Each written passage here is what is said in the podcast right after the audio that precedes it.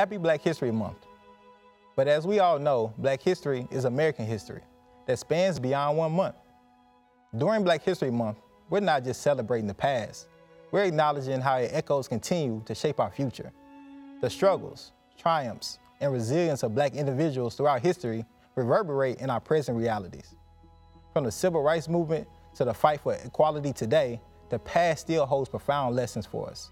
It's a reminder that racism doesn't disappear, it adapts. We cannot afford to be passive observers of history. We must be active participants, forging a path towards a future where justice, equity, and equality are not just aspirations, but realities for all. The challenges we face today are not new, but neither is our capacity to overcome them. Black History Month serves as a call to action, a reminder of the power of collective effort and unwavering determination. Let us honor the legacy of those who came before us by continuing to push for change, by refusing to stay silent, because silence benefits the oppressor, not the oppressed. Let us honor the legacy of those who came before us by continuing to push for change, not just by talking about it, but by taking action that may jeopardize our own privilege and comfort. Thank you.